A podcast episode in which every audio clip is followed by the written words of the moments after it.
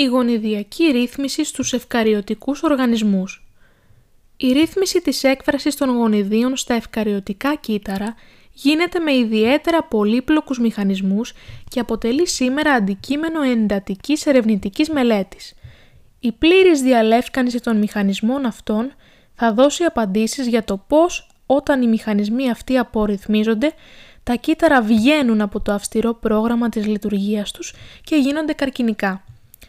Στα ευκαριωτικά κύτταρα, η γονιδιακή έκφραση ρυθμίζεται σε τέσσερα επίπεδα.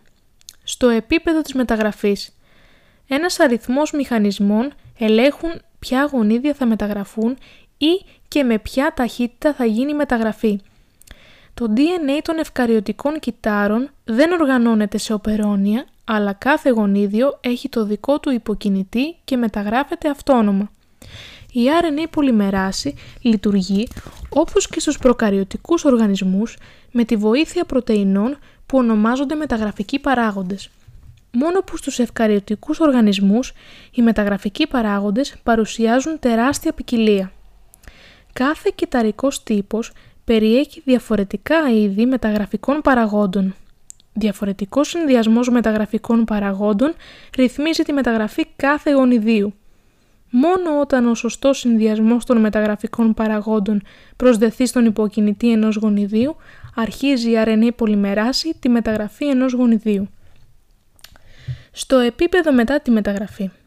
Περιλαμβάνονται οι μηχανισμοί με τους οποίους γίνεται η ορίμανση του πρόδρομου mRNA και καθορίζεται η ταχύτητα με την οποία το όριμο mRNA αφήνει τον πυρήνα και εισέρχεται στο κυταρόπλασμα. Στο επίπεδο της μετάφρασης. Ο χρόνος που ζουν τα μόρια mRNA στο κυταρόπλασμα δεν είναι ο ίδιος για όλα τα είδη RNA, επειδή μετά από κάποιο χρονικό διάστημα απεικοδομούνται. Επίσης, ποικίλει και η ικανότητα πρόσδεσης του mRNA στα ριβοσώματα. Στο επίπεδο μετά τη μετάφραση. Ακόμη και όταν γίνει η πρωτεϊνοσύνθεση και παραχθεί η κατάλληλη πρωτεΐνη, μπορεί να πρέπει να υποστεί τροποποιήσεις για να γίνει βιολογικά λειτουργική.